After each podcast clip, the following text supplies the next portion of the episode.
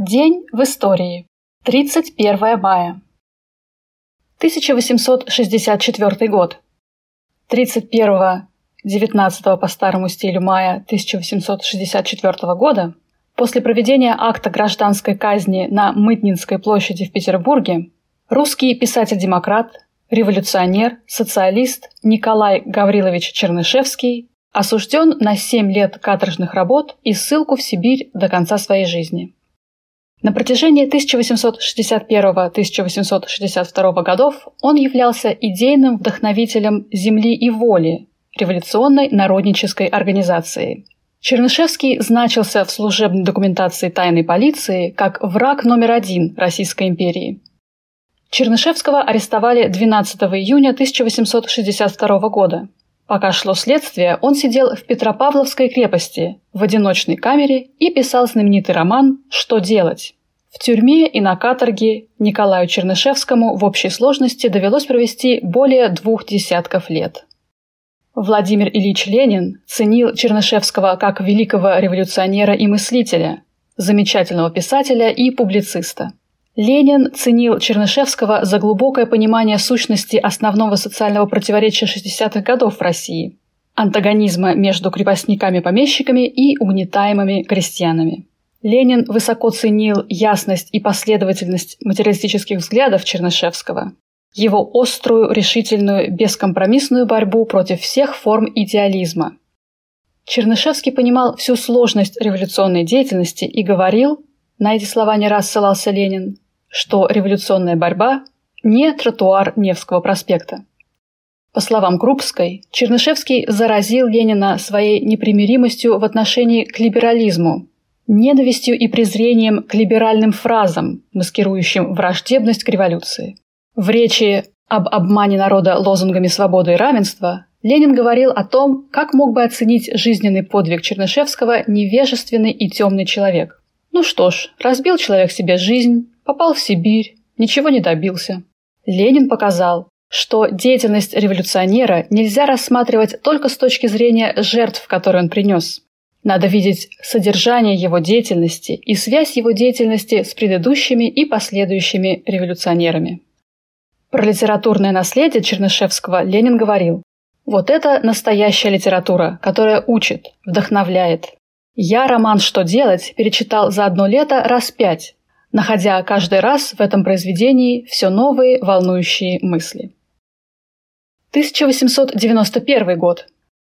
31-19 мая 1891 года наследник престола цесаревич Николай Александрович, будущий император Николай II, торжественно заложил первый камень новой дороги в районе Владивостока – Куперовская пать.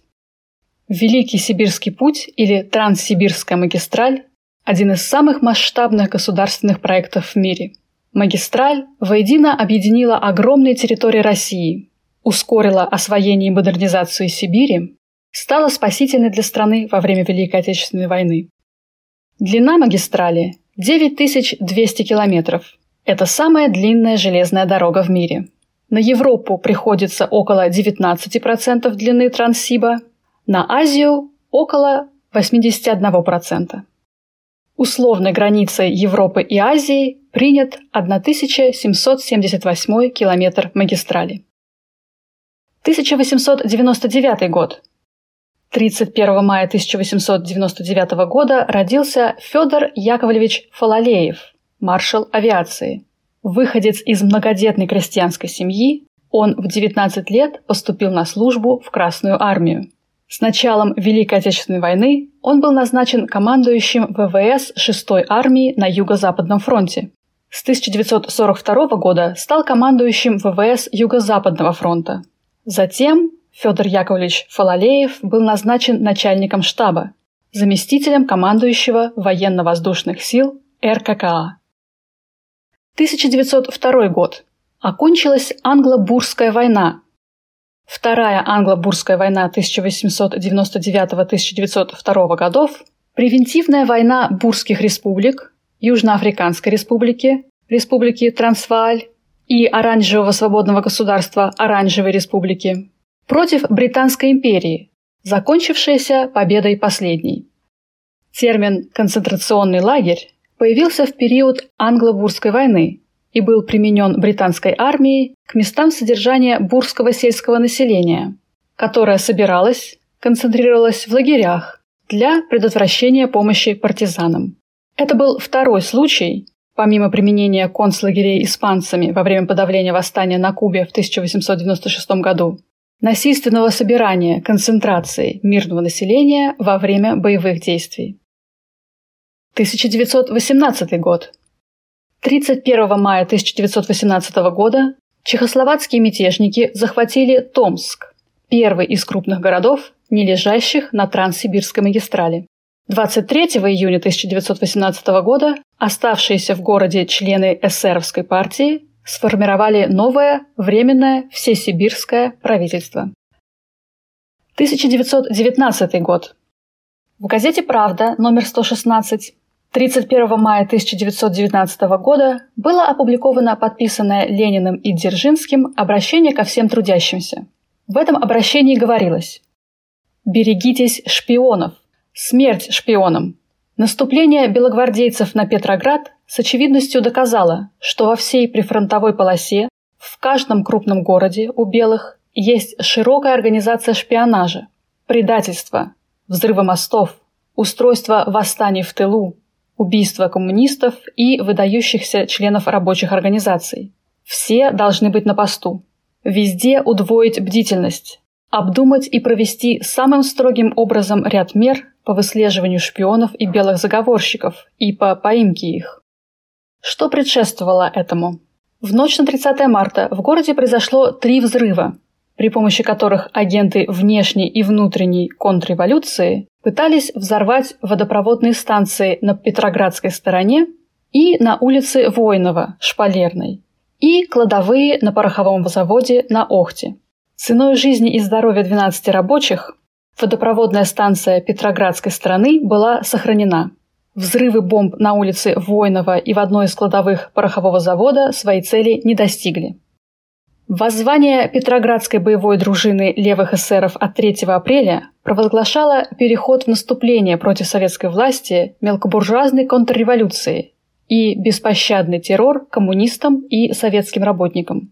В том же воззвании распространялись провокационные слухи о произведенных якобы расстрелах в Петрограде всей арестованной группы белогвардейцев и инициаторов забастовок. В действительности же из числа арестованных был расстрелян только один человек.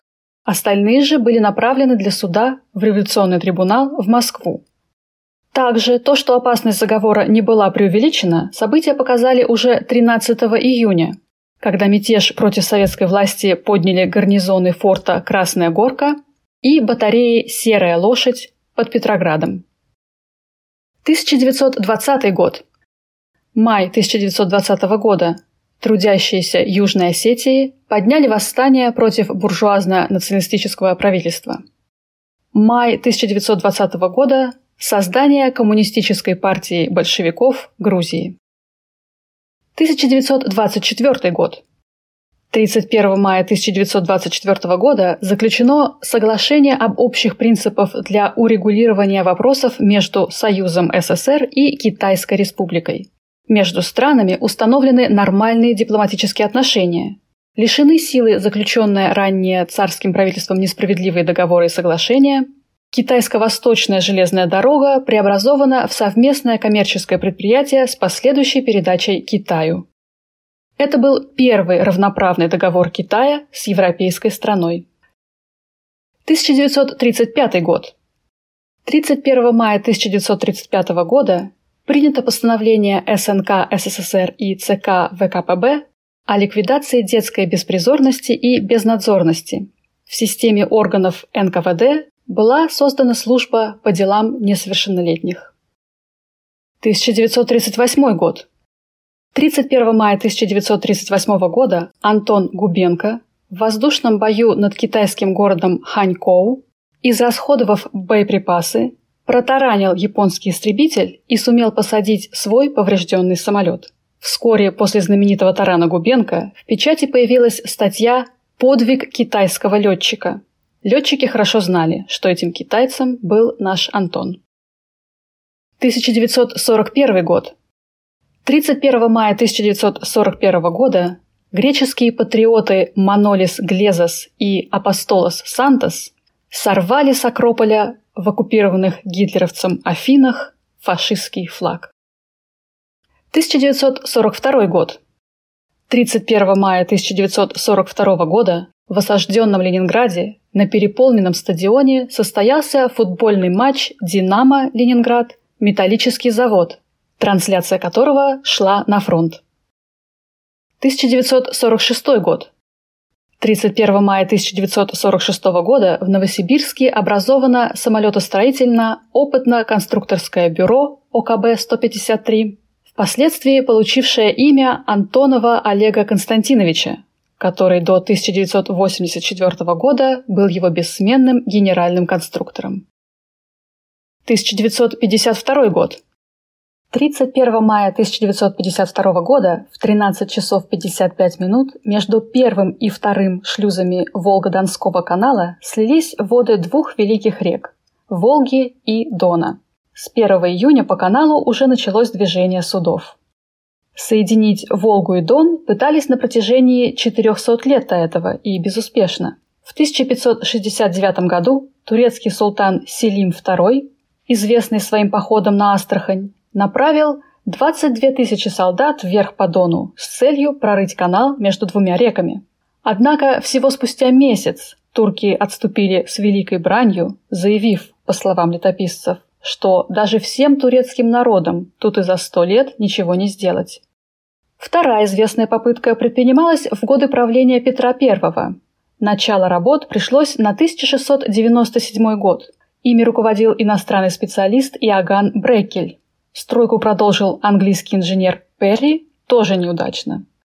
В 1920 году по плану Гойл-Ро советское правительство вернулось к вопросу создания канала. Однако проект строительства был создан лишь в середине 1930-х годов.